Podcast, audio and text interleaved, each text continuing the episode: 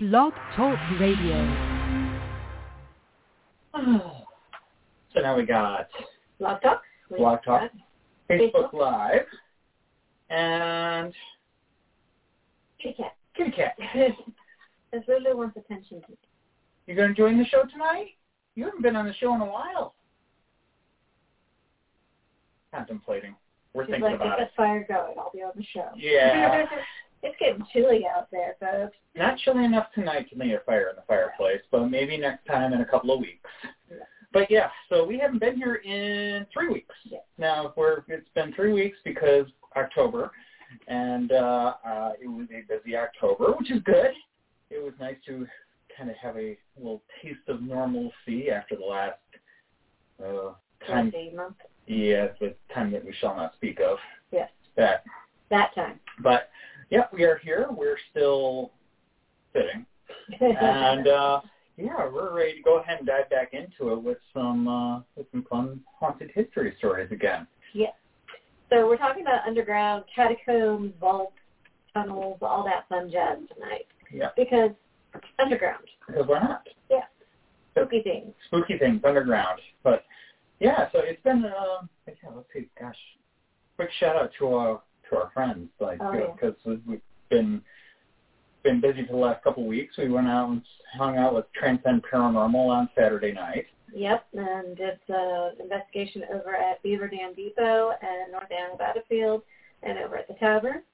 Uh, so very fun out there. I definitely, we still need to listen to our evidence. We've been bad. Yeah. Um, we will do that this weekend when we have four days off. Um, but uh, definitely want to get back out to the battlefield and, and walk that during the day. Pretty neat place. One yeah. of the ones that we have not visited at all before going out there in the pitch dark for an investigation. So yeah. we'll go out there during the day sometime. And, and check it out. Yep. But um, yeah, it's a, it's a little over a week past Halloween. Mm-hmm. And yeah, oh yeah, let's see, we, gosh, since the last time we did the ghost walks at night with Hanover Tavern, so mm-hmm. we were up there for that a couple of weeks ago, had a good time with that. Yep. Fresh had fun doing that all three nights. I went up for one night. Um, lots and lots of tours. And we've got, of course, our new tour coming up this month, um, the John Marshall and Court End Ghost Tour. Yep. So partnering with the John Marshall House for a thirty-minute indoor tour of the John Marshall House and its haunted history, and followed up with a forty-five to sixty-minute outdoor tour with us uh, touring the rest of Court End and checking out the rest of the neighborhood. Yep. So, looking forward to that. That first opportunity for that is a week from this coming Saturday. It'll yes. be November twentieth. And if anybody wants to come on my tour, I'm giving the first one, seven o'clock. Yep. So only uh, only a few spots left for that. That, that one's uh, kind of filling up. Yep. So because we are limited on the space uh, with John Marshall's restrictions right now. Yep. So, but definitely come and check that out. Uh, Jeffrey will be giving the second tour. Yep. So, so be a lot of fun to be had there. Yep. Anyway, yeah, now that we're a little caught up with how the last things have been for the last few weeks, we can dive into the subject matter at hand. Yes, you want to start with? Ooh, do I get to read my... You, I get, you get to do... I get to read the introduction I wrote? Yes, you do. Yay. So, all right. I, I have my drink before you. This one? Yes. Okay. Thank you. But humankind has long sought to dig down into the depths of the world to create vaults, caves, tunnels, and caverns beneath the ground that we walk on. These subterranean networks tend to lie forgotten under our feet as life above ground churns along at its hectic pace. Many do not realize that just under the surface of the world we know are complex realms which have remained hidden in the, uh, in the dark from the eyes of mankind. These underground places can sometimes hold mysteries just as bizarre and fascinating as any of the mysteries to be found above ground, making the deep, dark recesses of our planet and its claustrophobic atmosphere a place where mysteries gather and lurk out of sight. Creepy stories in, uh, about catacombs and other subterranean chambers abound, often because it's easy to imagine the short step from exploring the underground to one's final resting place. This equivalence gives rise to horrifying and sometimes spirited tales that strike not only fear, but also intense curiosity into the minds of mankind. Thrill seekers often enter the dark recesses of catacombs and hidden chambers from around the world, but not all of them come back out. This all only serves to amplify the mysteries, fears and fascinations that surround the unknown worlds that lie under our feet. Little disclaimer about tonight's episode. Yes. Tonight's tales are not all uh, paranormal in nature. Uh, some of the facts about the real-life events that surround these underground places can be just as chilling, if not more so, than any spirited encounter. Yeah, so our first one is actually a legend. Um, there's possible truth to it, but it has become a legend in its own right. Yeah. So, and before we dive into that, hello, Patrick. Hi, Donnie. And hi, Mom. oh, but, yeah, got the gangs all here tonight. So we're going to have fun with this one. This one was an interesting one to um, dive into research-wise because there's a lot of catacombs out there, there's a lot of vaults out there, and there's a lot of caves out there. Um, and we've covered a couple of these already. We've already talked about the Edinburgh um, catacombs. We've talked about the um, Which we'll Mammoth be, Cave. We'll be touching on the yeah. Edinburgh again tonight. So Edinburgh is incredibly haunted. Yeah. So I found more stories. and there will be a couple of couple of very well-known ones. It's, you know, Edinburgh. We will be getting to Paris, of course. Because I couldn't do this without talking Paris. Yeah, you have to. If you're going to talk catacombs, you have to talk Paris. But we are getting ahead of ourselves. We got a stop to make, a couple stops to make before we get there. Yes. So we're going to jump over to Ukraine. I found one in Ukraine that was a legend. I thought it was pretty cool. You want me to go? You, you can do it. I'll, okay, I'll kick things off then. So first stop takes us halfway around the world to the far edges of Eastern Europe on the shores of the Black Sea. Here you will find the city of Odessa, Ukraine. Now, Odessa is home to the largest set of catacombs in the world, something which I did not know. Everything else pales in comparison to the span of the Odessa catacombs. They span over fifteen hundred miles of dark tunnels that only the most experienced of subterranean explorers should venture into on their own. Getting lost in these catacombs is almost certainly a death sentence, as exemplified by the tragic tale of Masha, an in- innocent partygoer who ventured down into the depths with some friends, took a wrong turn or two, and got lost forever. Now, the legend of Masha might only be that, a legend to serve as a warning to those who might feel bold enough to recklessly explore the dark recesses on their own. But the story is believable enough for many to share the tale first and worry about the facts behind it later. According to a catacombs explorer named Eugene Latta, who brought Masha's story to the English-speaking world, the tale begins late on New Year's Eve in two thousand five. It was a foggy night with temperatures hovering around freezing. Masha went out with a large group of friends to celebrate and, well, probably get drunk. It's not certain if they were former students of Odessa's School number fifty-six, but according to Russian news sources, that's where they found the entrance to the underground. Clearly, this was a bad idea. The only Ukrainians who have any official business down there are workers in active mines who still dig for limestone today. However, that hasn't stopped many people from making the same trip Masha apparently made. There are stories of industrious winemakers and mushroom growers who go down there regularly to leave their product to age or grow, confident that no one will find it and interfere. We don't know for sure what Masha was looking for when she went into the catacombs with her friends. They could have been looking for treasures that night, considering that there are rumors that somewhere below School fifty-six there's a solid gold replica of the Titanic that's said to be a few inches long. Don't know where that rumor came from, but no, but I mean, gold, you're going to go digging for it, yep. Right? So, or maybe they were searching for something much more macabre. There is a rumor that the catacombs contain the remains of murdered Jews from World War Two, and there's also evidence that they were used for the summary executions of Nazi soldiers. Regardless of what they were searching for that night, the catacombs are not easy to navigate, especially when you're drunk like Masha likely was that night. They're not the safest places to be either.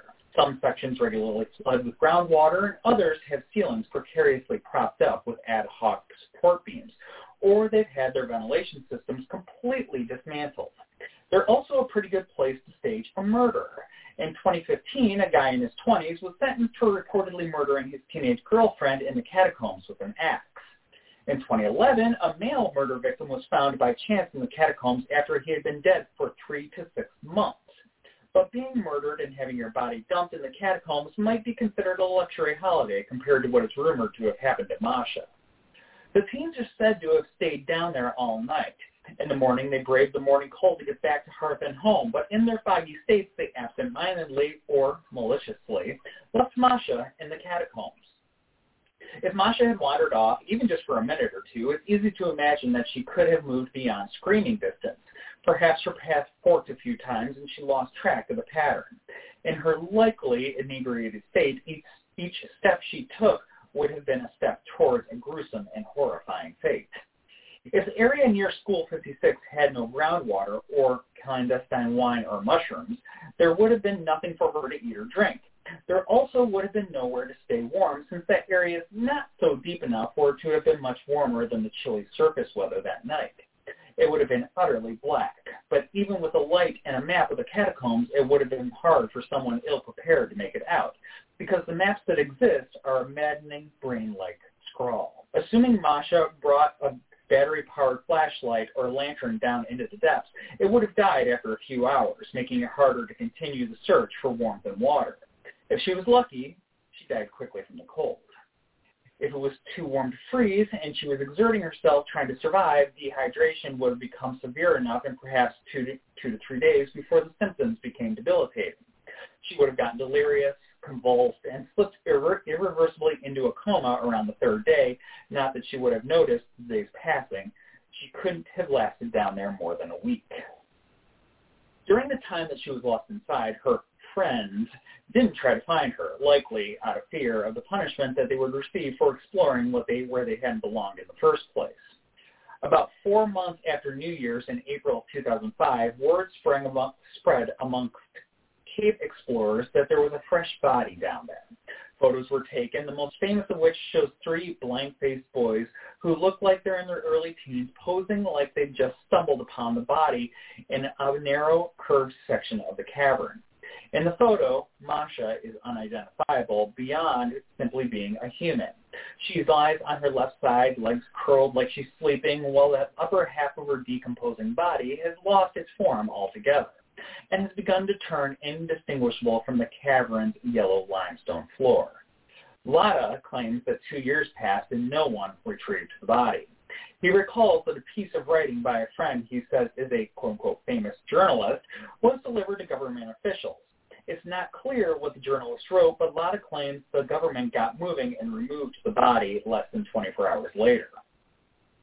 Kasha Pugovin, who identified himself as a veteran of uh, a Ukraine's anti-terrorist operation based in Odessa, claims to be the one who personally hefted the body in that photograph out of the depths.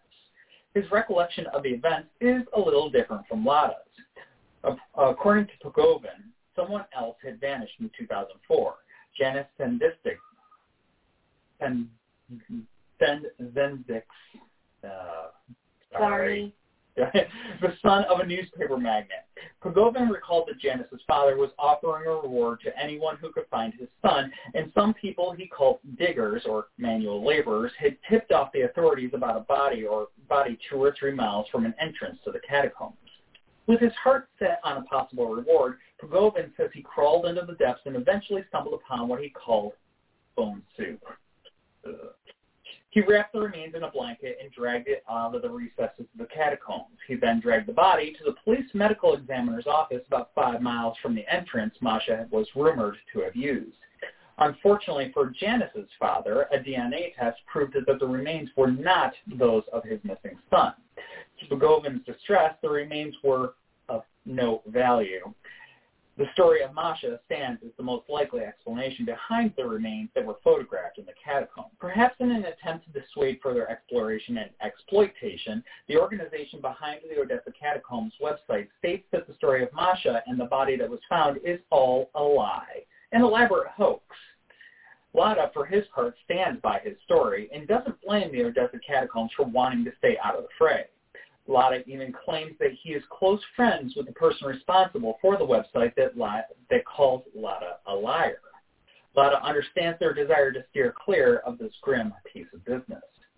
The photo of the body, it seems, will never be positively identified, and it immortalizes the last moment of someone's life. Whether that person is an innocent partygoer or a Ukrainian drunk who took a few steps too many into the darkness, it sends imagination soaring because it conjures the exact kind of nightmarish, lonely death that everyone fears the most. Part of me wants to see these caverns. Part of me wants nothing to do with them. As I said, kind of a grim tale. And not even ghosts to be found. Yeah. Sometimes truth is just as scary as the ghostly tales that can accompany it. But this next one, this next stop, we do have some ghostly tales to go. And this is a place that's a little closer to home. And uh, near and dear to our hearts, because we love this in here. Yes. So we'll have to see if we can maybe hop on one of these tours. All right, so we're going to hop down to Savannah, Georgia. Uh, of course, uh, it's in the same time zone, thank goodness. And we can get there in a half a day drive. Uh, it's full of narrow streets that are shaded by the long reaches of tree branches, making for somewhat brighter comparison to the tunnels that lie below Savannah's streetscape. The tunnels play host to darker chapters of Savannah's past, which in turn presented with one. presented us with some of what we have to share with you here. Now, there, there was a lot of stories about this, and I had to separate the wheat from the chaff in this one. So we'll start with the Pirate's House, because that's the one everybody knows. There's a tunnel running out of the Pirate's House. Uh, it's a two hundred fifty-year-old property that remains one of the most visited buildings in Savannah's historic district. Aside from its ties to the pirate lore, there's another reason why the Pirate's House continues to lure locals and visitors alike, and that's because of the tunnel that allegedly runs from its basement to River Street, or some people say. Realistically, it was probably intended to be the bar's sewer, but that's a theory that isn't enticing as the legend. As the story goes, once the preferred drinking spot for sailors and the rough-and-tumble folks of the nineteenth century, the Pirate's House was the perfect locale to catch people unaware. Seamen and criminals would drink at the bar, demanding another and another until they passed out. When they woke up, they found themselves on a ship in the middle of the sea. Some claimed the kidnappers were pirates, while others labeled them as sea captains, unwilling to waste time in recruitment. Nevertheless, the unsavory patrons were dragged down the rum cellar into the basement of the Pirate's House before being brought through the secret tunnel and out onto River Street and put onto a ship. Today, the Pirate's House is said to be one of the most haunted locations in the city. Thanks to the murders, the fights, and a lot of stolen criminals that once drank here, current patrons of the bar have witnessed seeing apparitions meandering through the upper floors, and uh, as well as hearing phantom footsteps crowding around. And down in the basement, well, it said you can hear the sound of people moaning through the spirits of these old sailors, that are re- as though the spirits of these old sailors are reliving of kidnapping over and over and over again for all eternity.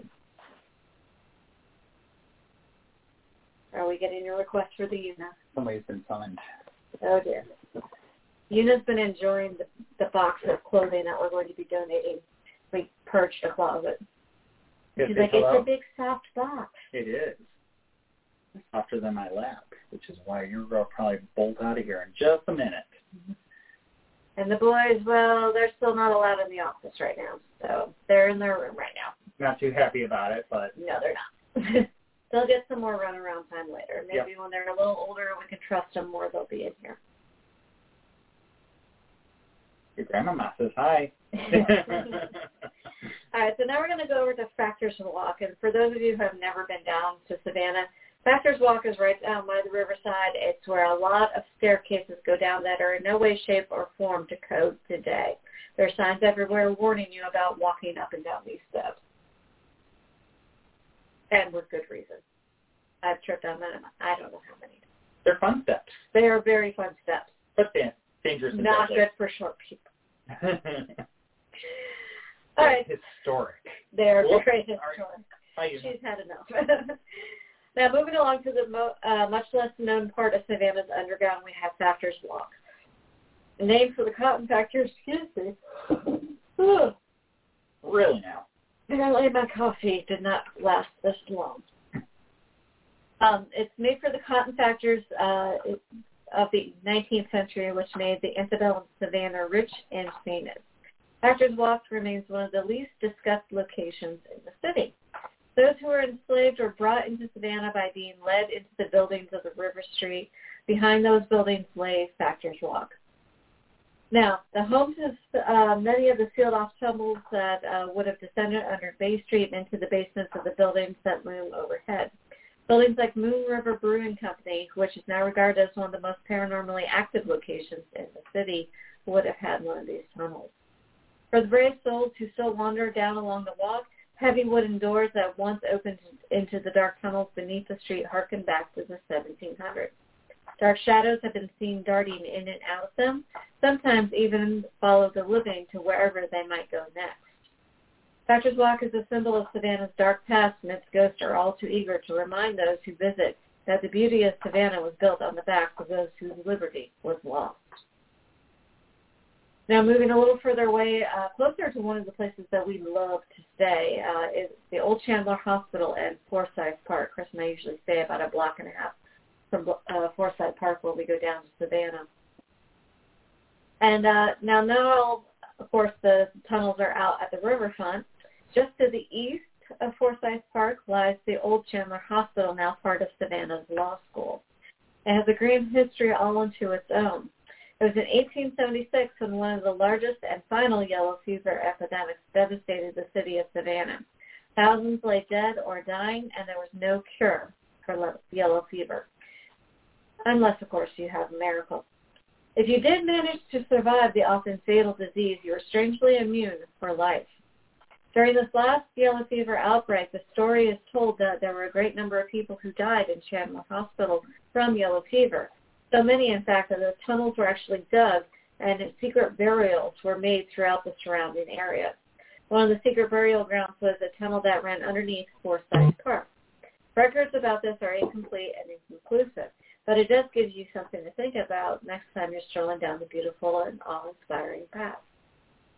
Yeah, I mean, you're basically walking on dead anywhere you are in Savannah because of yeah. the, the massive pits they dug for the dead.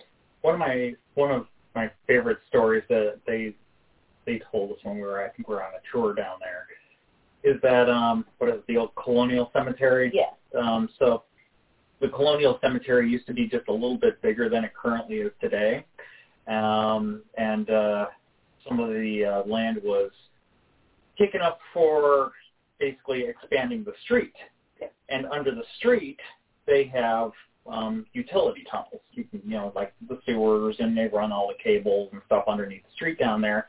And if you go down, these old tunnels are brick-lined tunnels, but periodically in the brickwork, there is a larger box, which is essentially the end of a coffin. And so, occasionally the ends of the coffin might break open a little bit. Maybe a hand falls out. They have somebody who's um, on staff to deal with that anytime they come across the bone. Yeah, it's, it's, uh, they, have, they have an archaeologist on yeah. staff, I think, because bones. Because bones. hmm. Enjoying your food. Mm-hmm. All right, so now we're going to pop across the pond.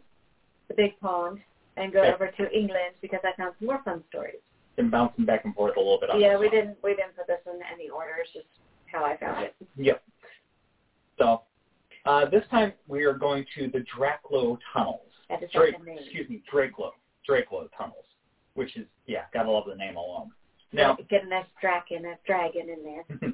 Now the Drakelow Tunnels are a vast sprawl of tunnels lying beneath Kingsford Com- Country Park in Staffordshire, England. The tunnels spread out in a grid pattern under the earth for about three and a half miles and cover about two hundred fifty thousand square feet. They reach sizes of sixteen feet across by eighteen feet high, and this subterranean complex was originally designed as an underground secret factory for the Rover Car Company during World War World War Two in order to build parts for the Bristol Airplane Company. Construction took place from nineteen forty-one to nineteen forty-two, with the tunnels being blasted directly into solid sandstone, after which crews of workers would go about the perilous process of going in to clean out the rubble and shape the tunnels into smooth passageways and rooms. The end result was a vast system of underground tunnels and caverns that could support a small city of industry. When Rover moved in and launched operations in May of nineteen forty-three, between five hundred and seven hundred employees were assigned to work in the depths of the tunnels. Rover used the Drakelow Tunnels for manufacturing up until nineteen forty-six, when reduced hostilities caused production to be halted. Yet this was not the end of the complex's operations or usefulness. From nineteen fifty-eight to nineteen, or nineteen fifty to nineteen fifty-eight, the tunnels were used for the production of various parts for Meteor tank engines, as well as for the storage of tools and engines. The Drakelow Tunnels were eventually acquired by the Ministry of Supply and later by the Ministry of Storage. I didn't know there was a Ministry of Storage. That's like the rumor requirement. They're They're, they're next to the Ministry of Magic. Yes. Okay, got it. So, anyways, with the rising of the Cold War in the late fifties and sixties, much of the world was living in fear of nuclear apocalypse. This was a time when governments around the world were scam- scrambling to protect themselves, and England was no different. The government went about setting up top-secret fortified bunkers around the country from where it could remain in operation in the event of nuclear strikes.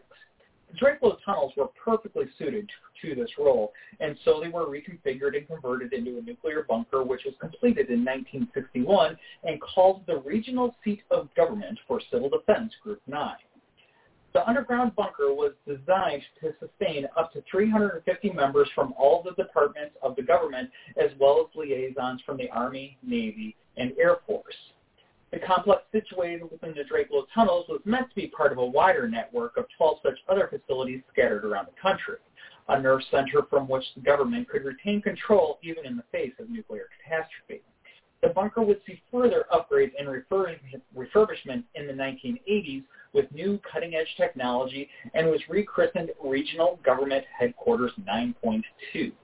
It would remain a highly classified operation right up until the end of the Cold War in nineteen ninety. Now, at the end of the Cold War, many facilities had been, that had been constructed for the purpose of preserving society in the face of nuclear annihilation were decommissioned or dismantled.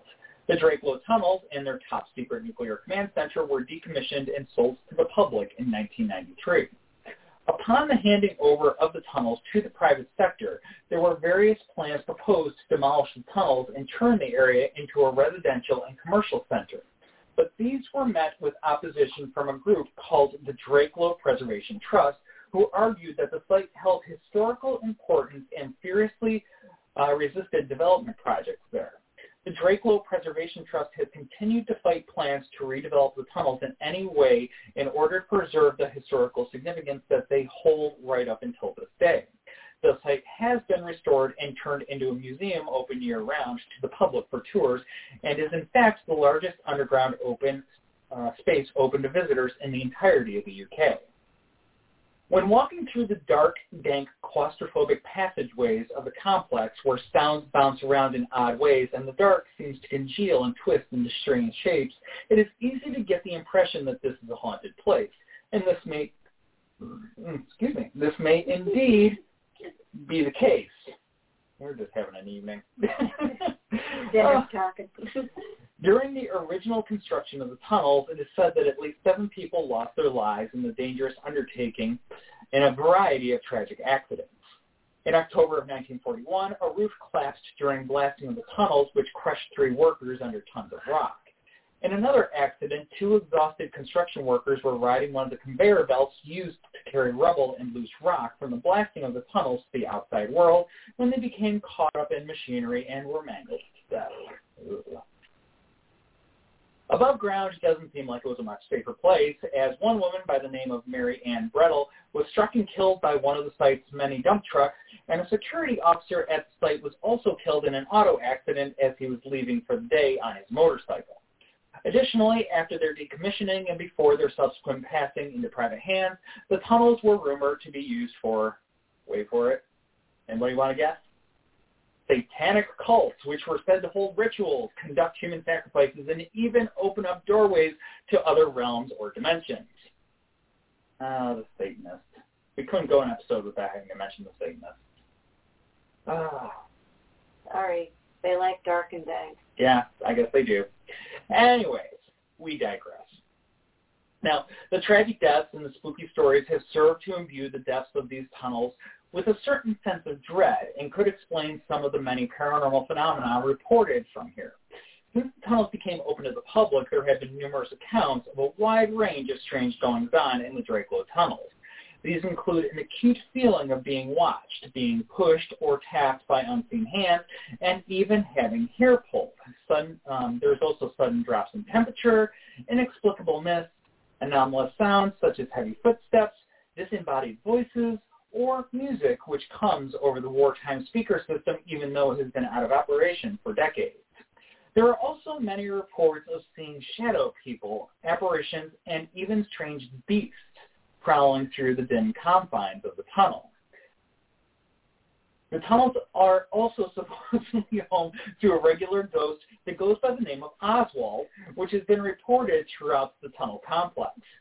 The spirit reportedly displays a variety of behaviors ranging from playful poltergeist activity to more sinister actions such as pushing, shoving, striking, and pulling hair.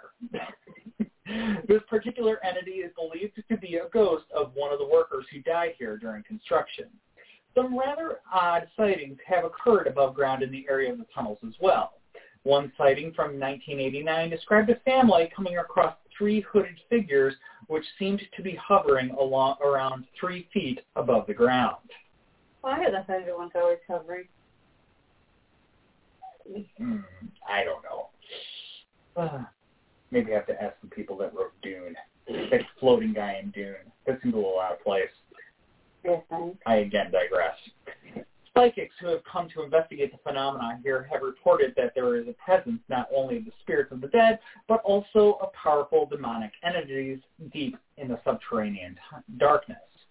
Much of the ghostly activity within the Drakelow Tunnel seems to gravitate around Tunnels one and four, and it is from here that one of the most well-known accounts comes from.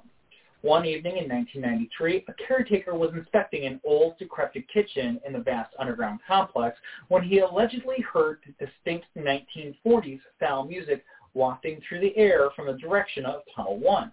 The caretaker thought that perhaps another worker had left a radio on somewhere, so he went to investigate. As he approached the tunnel, the music became progressively louder until it suddenly and inexplicably stopped as he entered Tunnel one.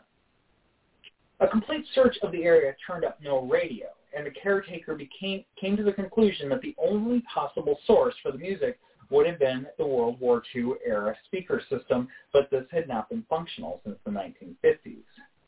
In another odd case, a caretaker was doing his rounds and locking the complex down for the night while accompanied by his two German Shepherd dogs in nineteen ninety-six. In the vicinity of Tunnel four, the two dogs became extremely agitated, barking furiously as if there was an intruder somewhere in the dark. The caretaker investigated the place the dogs seemed to be fixated upon, but there was nobody there. The animals continued to bark for some time at what appeared to be just the wall.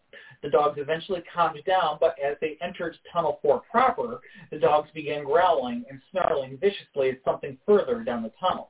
But the caretaker could not at first ascertain that anything was there to make them suddenly become so aggressive. The man pulled at his dog's leashes and tried to move them along, but they refused to budge or stop their incessant barking and growling. The caretaker then reported, then reportedly took one more look down the tunnel and saw an ominous mist floating along the dark passageway. Thinking it to be indicative of fire, the caretaker was then astonished when the dogs tore free from his grasp and ran to a blast door to scratch and bite at it in a terrified panic. When the blast door was open, the dogs bolted to the caretaker's car and whined to be let in. The caretaker locked the two dogs into the car and went back to see if there was indeed a fire, but he found no sign of any such thing and indeed nothing out of the ordinary at all that could explain the dogs' bizarre behavior. Tunnel four has become known for instilling an inexplicable sense of deep unease, disorientation, dread, and bouts of panic, with many shaken visitors complaining of feeling particularly uneasy in this area of the complex. It is unknown if the Ministry of Defense ever encountered such unexplained occurrences during their years of operation there, and if they did, it seems like these accounts are just as classified as pretty much everything else that went on in there. In recent years, the strangeness surrounding the Drakelow Tunnels have been have made the location a haven for psychics, paranormal researchers, and thrill seekers. There are even regular ghost tours offered to anyone willing to brave the constricting dark tunnels and the possibility of being accosted by creatures from beyond the land of the living. Road trip. Road trip. When do we go on that tour? Huh.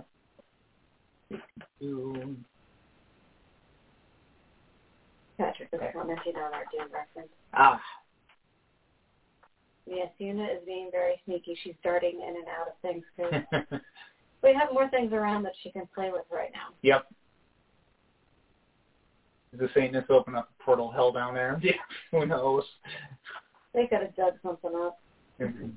Very first book, not exactly sure how to make a film out of the book. It doesn't seem like we translated. The movie is pretty good. Yeah.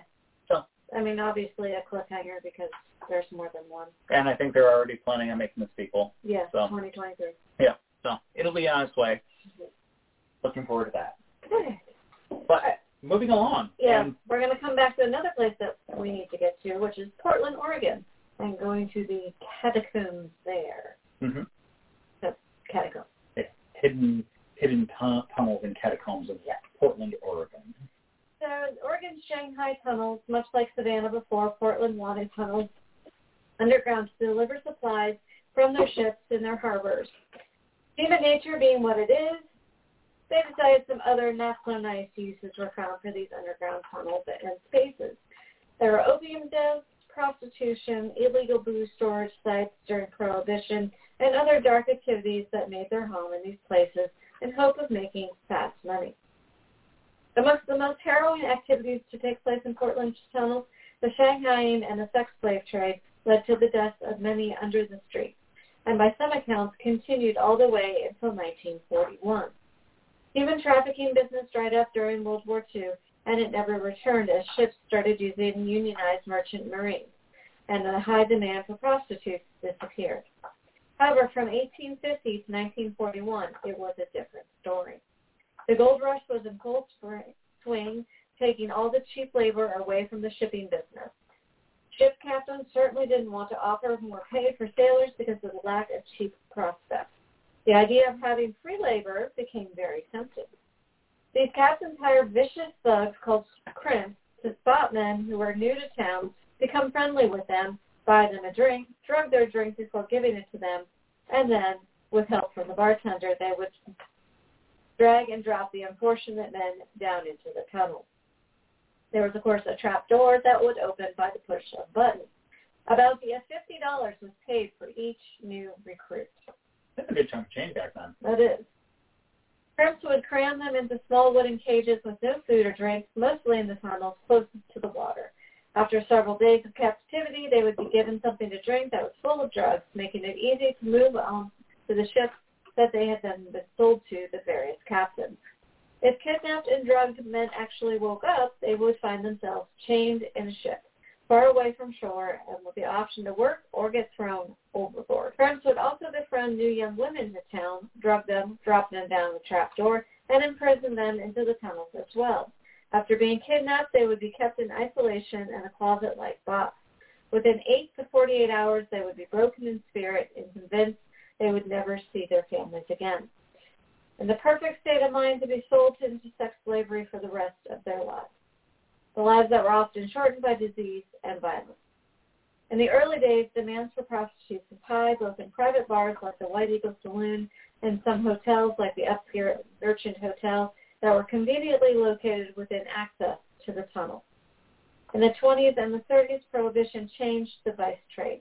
The speakeasy crowd moved underground into the basements of bars and tunnels themselves, perhaps becoming the next easy targets of the crimps and the other gangsters.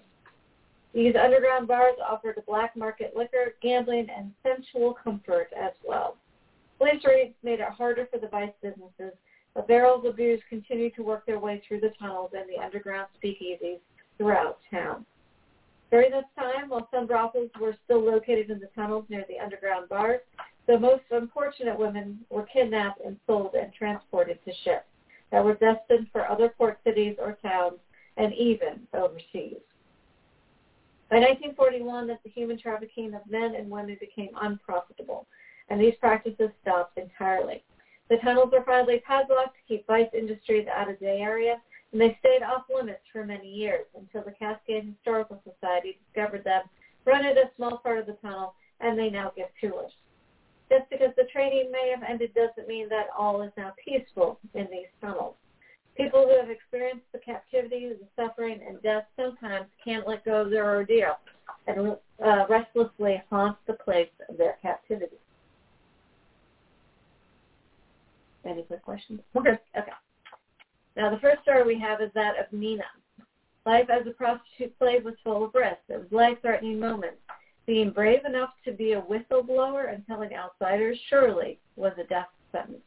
In the early nineteen hundreds, one young sex slave, Nina, was approached by missionaries who promised to rescue her from her horrible life if she told them who kidnapped her and who was her owner. She complied, but was killed and thrown down the elevator shaft of the Merchant Hotel where she worked before she could be rescued. Today, Nina still haunts the restaurant that stands on the site where the since-demolished Merchant Hotel lobby once stood. She has made the current building that houses the Old Town Pizza her home for over one hundred years. Her picture's hanging on the wall, and there's a brick that's located in one of the walls of the old elevator shaft, now part of a booth with her name etched in it. She's regarded by many as a brave heroine who dared to turn in her captors and let outsiders know about what was happening. She makes her presence known by appearing as a lady in white or a lady wearing a black dress. She likes to stand on the balcony and makes appearances in the front of the staff and patrons.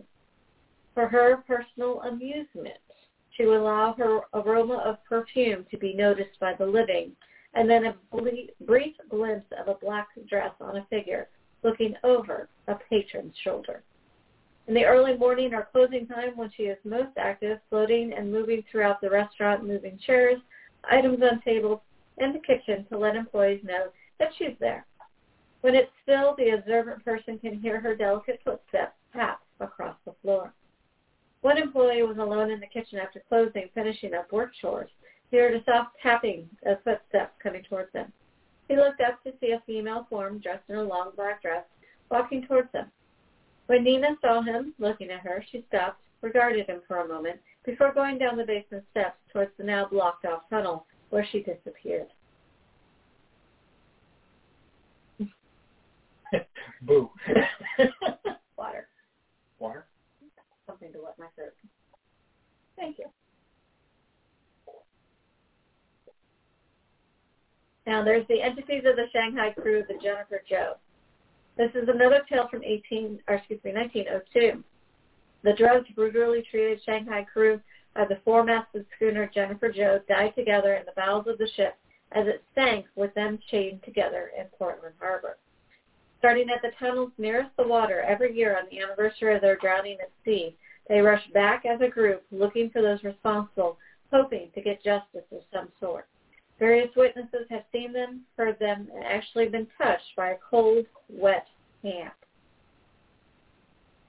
Now the crimps are also in the tunnels. During Prohibition, as we mentioned, many monsters and the, uh, would market the black market booze. They sometimes would go into battles with rival gangsters over territorial markets and public places, causing the death of not only their rivals, but anybody else who happened to get in the way at the wrong place at the wrong time. One of the most brutal incidents was when the gangsters that ran the speakeasy out of one of the basements located on Burnside Street met an untimely end. Terror reigned when a young, or excuse me, when a rival gang showed up wearing stolen Portland police uniforms, armed with Tommy guns and axes. People at the speakeasy and the gangsters who ran it escaped down the tunnel with the killers close behind them. All was lost uh, when the frightened people came to the narrow, to the narrowing of the tunnel. Um, this is where they were massacred without mercy. Some of these deceased miscreants still loom in the darkness as their hulking shadowy figures with burning red eyes can be seen. Their forms of eternal damnation incarnate. For those who are fortunate enough not to see these terrifying figures, they still might see them, or sense them. People get an uneasy feeling as a thick atmosphere permeates some of the tunnels. Feeling of being watched is almost overwhelming. Um, I wonder, I mean, that is like almost exactly like the the Valentine's Day Massacre. Yes. The, you know, Al Capone's gang there, mm-hmm. gang in there in Chicago. But that's the one you hear about. You don't hear about this, this one. one underground. Which basically, same M O. Mm-hmm. Dressed up as cops, they come in and Tommy guns start blazing. Which came first, though? I have to look that up. Yeah. I, I don't know, honestly, because I, I didn't even think about that. I didn't put two plus two together until we're sitting here. So mm-hmm. I might have to look it up and see uh, who uh, who came up with the ingenious yet bloody idea first. Mm-hmm. Do you want to read about Paris? No. No. I get to read about Paris? Yep. Oh, because I need. You, you got a tickle in your throat. I, tickle. I need to clear my throat. Now we promised Paris. Paris. Patty. So hopping the pond again. This was not intentional. We're just crisscrossing the Atlantic, racking up the frequent flyer miles. I so wanted to go to the catacombs when I was in Paris, and my school teacher said no. That's lame. One day. So, now, now the story behind the, the Paris catacombs is truly macabre. I mean, this, this, is, this is something. So, now, long ago, as the city of Paris grew, it became necessary to provide more space for the living. Now, to do so, engineers and planners decided to move the mass of humanity least likely to protest, the dead. Starting in seventeen eighty-six, millions of Parisian dead from the city's densely packed cemeteries, some dating back twelve hundred years, were quietly disinterred in one of the largest engineering feats in history, and their remains were deposited along the walls of the chilly, dank passageways lining, uh, lying beneath the City of Light. The catacombs were first cleared in Roman times, with succeeding generations of Gauls and Frenchmen perfecting the Roman engineering. Now, the catacombs are a spidery network that spans more than two hundred miles beneath the city streets. One should only explore these passages with experience and great caution. There have been many reports of rash individuals who wandered into the catacombs for a laugh and who have never been seen again. You don't wander into underground caves just for the fun of it. Now, the Paris catacombs are, of course, infamous, and, and uh, much has been written about their history and purpose. A million visitors a year are said to visit the dank corridors and to stare at the bones of the long dead. In early days, visitors entered the catacombs through the official entrance known as the Barrière d'Enfer, or the Gate, uh, Gate of Hell. Uh, though now there is a designated entrance for tourists, and only part of the catacombs are open to explorers. Over the years, many visitors have encountered more than just silence in the catacombs. They've encountered the ghostly inhabitants that roam the passageways and lurk, quietly lurk after the tour groups. To some, the experience is completely overwhelming, and tours have been cut short by the growing sense of unease. Photos have revealed ghostly apparitions, and E V Ps have been recorded throughout the vaults. According to legends, those who have dared venture into the catacombs after midnight reportedly hear the walls talking to them. Disembodied voices try to lure adventurers further into the tunnels, encouraging them to lose their way and suffer a slow and agonizing end. There are rumors of people wandering off into the maze-like tunnels and going mad. In twenty ten, cave explorers recovered video footage from the nineteen nineties that they claimed showed a man wandering, lost, through the dark corridors until he finally panics, drops the camera, and bolts off into the dark, never to be seen again. Though others doubt the authenticity of the recording, either way, it's a rather chilling kind of piece of, yeah. Think uh, think Blair Witch Project with the distinct possibility that it actually was kind of real. Something like that. Maybe. Yeah, maybe. Now, the footage is said to have inspired the twenty fourteen catacomb horror movie As Above, So Below, which, I will say, I have seen it, and it's not a bad flick if you have the stomach for horror films. Just saying. I haven't seen it. No, because, well, I usually watch horror movies after you go to bed. Yep. Not my thing. Typically not your thing. Now, with this in mind, it's probably best to stick with an official tour group. not probably, just please do that. Yeah. Do not make, don't, don't. Don't add to the ghostly activity. Yep. They got plenty to talk about there. Now, one of the better-known spirits of the Paris catacombs dates back to the French Revolution, because, well, the French Revolution, of course. A man named Philibert uh, Epstert, Epstert? Epstert. Yeah, Epstert. Epstert. We'll go with Epstert. Was a doorman at the Val de Grace Hospital. And uh, on a mission to fetch a certain liqueur from a cellar, Philibert actually ended up entering the Paris catacombs instead. Oops.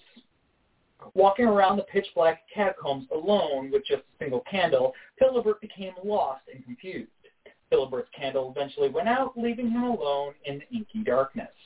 At this point, it was virtually impossible for him to escape the um, uh, the, the, the catacombs. I have a bad typo in there. I have no idea what I was supposed to say.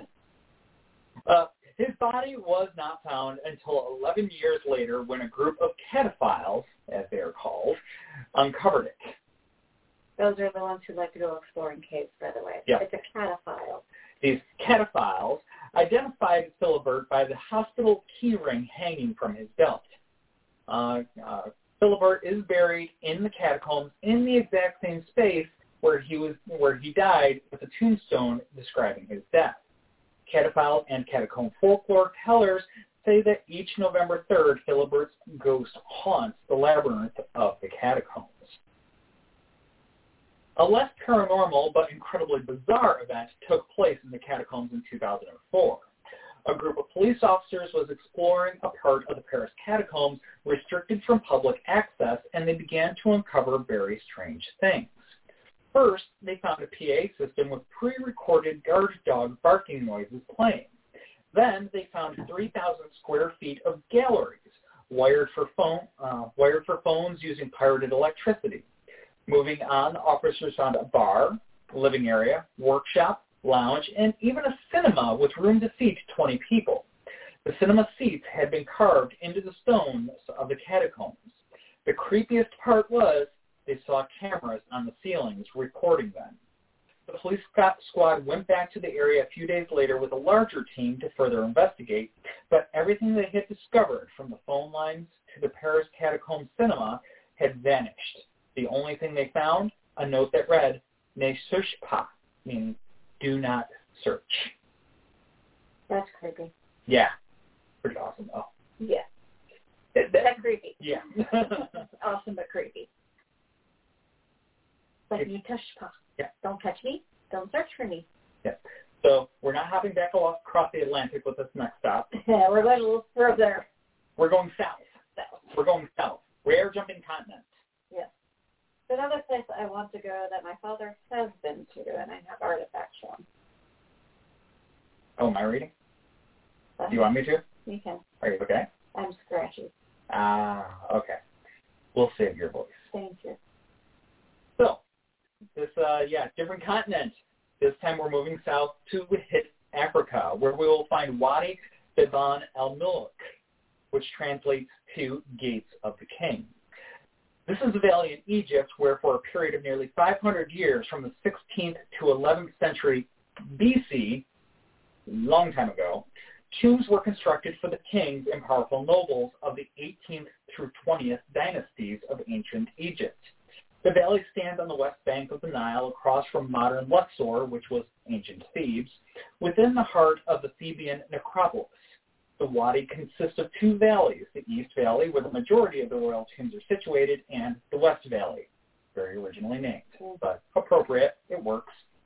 The official name for the site in ancient times was the great and majestic necropolis of the millions of years of the pharaoh, life, strength, health, in the west of Thebes, or more usually, Tsakhemot, the Great Field. So much easier to say that. I think I got the pronunciation fairly right on that. I think I did. Hard to say. Okay, the Valley of the Kings. If anybody is fluent in Egypt and would like to hit us up after we're done talking here this evening, I'm willing to listen. The Valley of the Kings has been a major area of modern Egypt. Egyptological exploration for the last two centuries. Before this area was a site for tourism in antiquity, especially during Roman times, this area illustrates the changes in the study of ancient Egypt, starting as antiquity hunting and ending as scientific excavation for, of the whole Theban necropolis. Despite the exploration and investigation noted below, only eleven of the tombs have actually been completely recorded.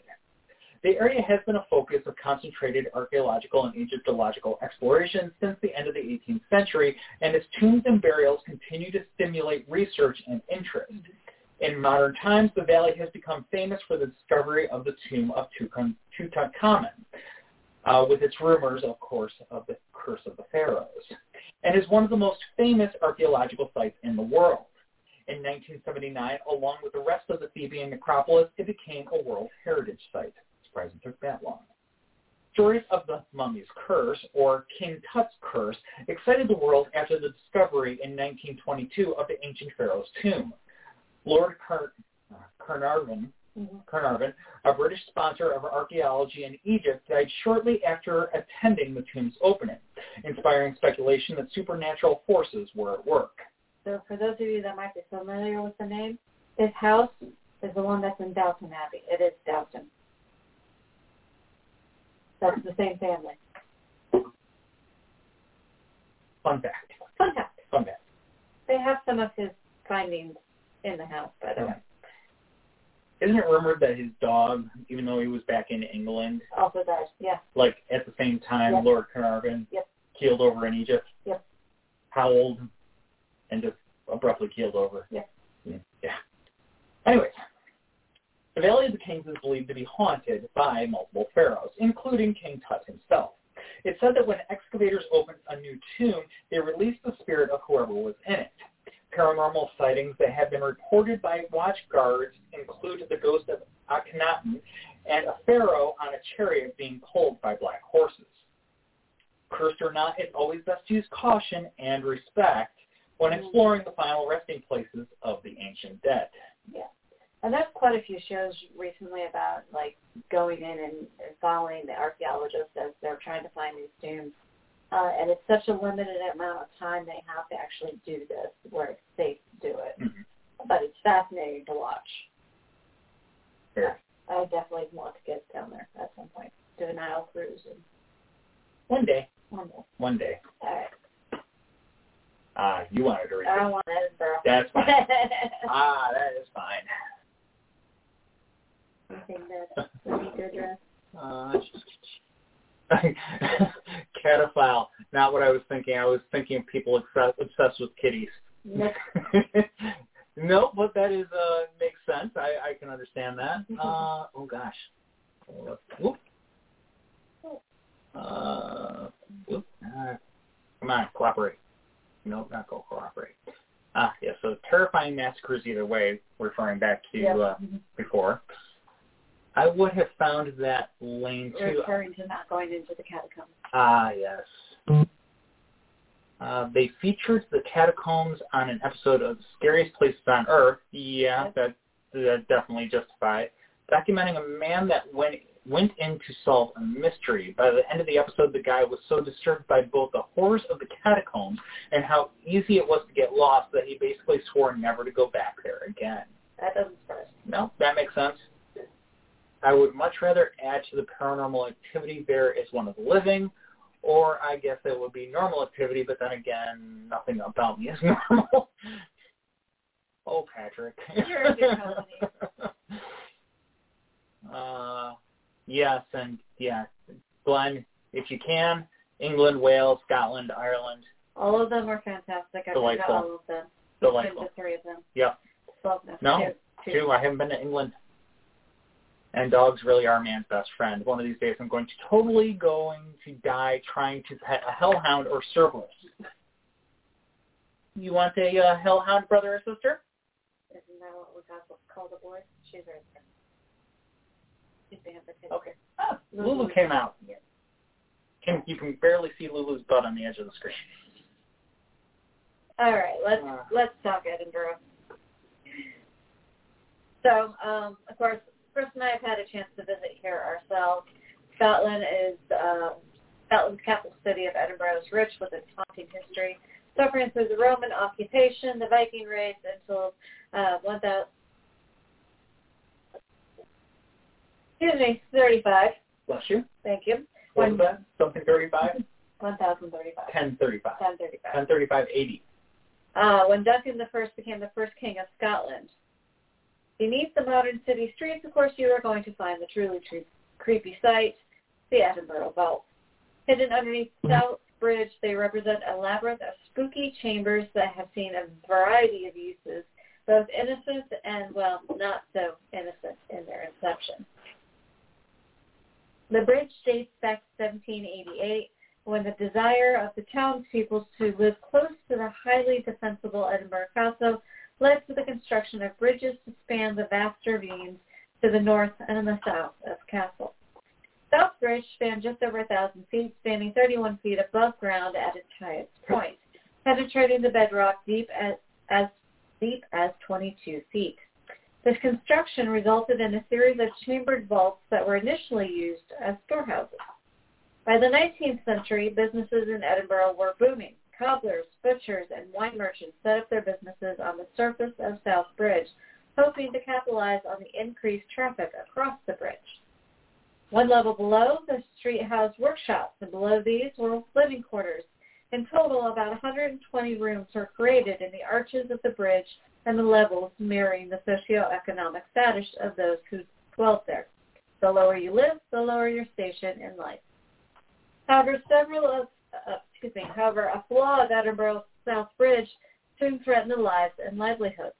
Rain drove through the cracks in the poorly constructed viaduct and carried the city's blood, water, waste, and disease to the lowest levels, where the poor battled to survive.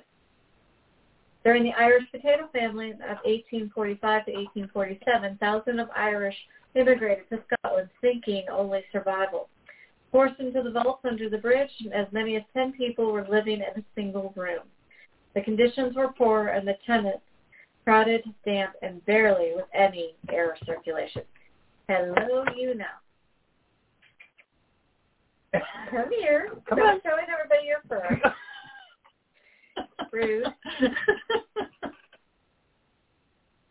And just like that, the area quickly became Edinburgh's red light district. Prostitution, gambling, and thriving black market were a commonplace in the vault. Murder, rape, and death were rampant as disease, and crime took hold of the area. Some of the most malevolent characters to lurk in the recesses of the vault rose in response to what would have been otherwise seen like a positive step. The Judgment of Death Act in eighteen twenty-three saw a number of crimes punishable by death in Britain drop dramatically.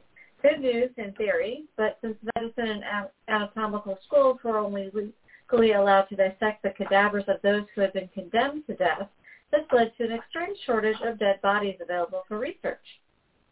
However, the financial compensation, she's trying again, excuse me, offered by medical schools meant that some unscrupulous types soon found a way around this shortage of bodies, leading a rash of grave robbing by those known as resurrectionists. Many of these body snatchers found that in hidden from view, the vaults provided the perfect place for crime to occur and bodies to be kept. The vaults were located close proximity to the graveyard as well as the medical school, making them exceedingly convenient for this grim activity. Soon, however, instances of grave robbing became so commonplace that relatives would watch over the recently dug graves of their dearly departed, and watchtowers were installed in cemeteries across the land. The fresher the body, the more money it was worth, and thus it didn't take long for grave robbing gradu- to graduate to anatomy murder. Murder con- committed with the sole intention of providing the remains to medical research.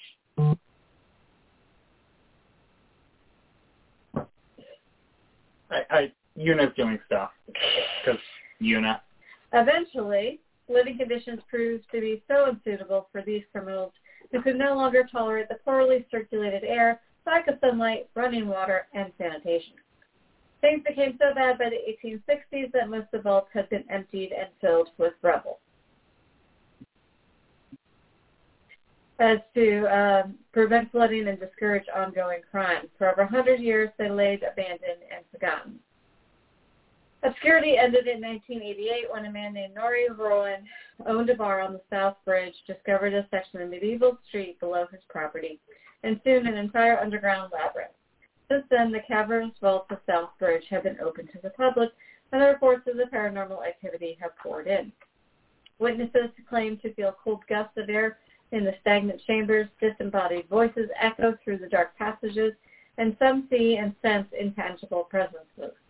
Some ghosts are bolder, like the spectral child Jack, who grabs visitors' hands in the wine vault. Another more menacing presence is known as Mister Boot. He's an unkempt man, so his name for his and is named for his tall boots. Mister Boots is an evil entity who is believed to have murdered a woman and kept the body in his house inside the vault. Today, his spirit lurks in the back section of the vault and has been known to push or throw rocks at visitors, particularly those who dare to sit on a spot where he was rumored to have stashed his body, uh, the body of his victim. Some have claimed to hear his thick, heavy steps on the cobbles and his echoing voice cursing through the chambers. Other spirits in the vaults are known are known not not known to be nearly as terrifying. Uh, there's the aristocrat and the cobbler. The aristocrat is a well-to-do gentleman with tall black hat and beard who is often seen leaning against the wall between the double-heighted room and the tavern. Arms folded, he watches and grins as people pass by. Though not outwardly a mean spirit, his presence is reportedly quite sinister. As for the cobbler, he resides in an aptly named cobbler's room. Believed to be a shoemaker from the late eighteenth century, he's described as short, stocky, wearing a long leather apron and a white shirt. He's known to smile at people as they pass, and is generally felt as one of the more positive presences within the vault.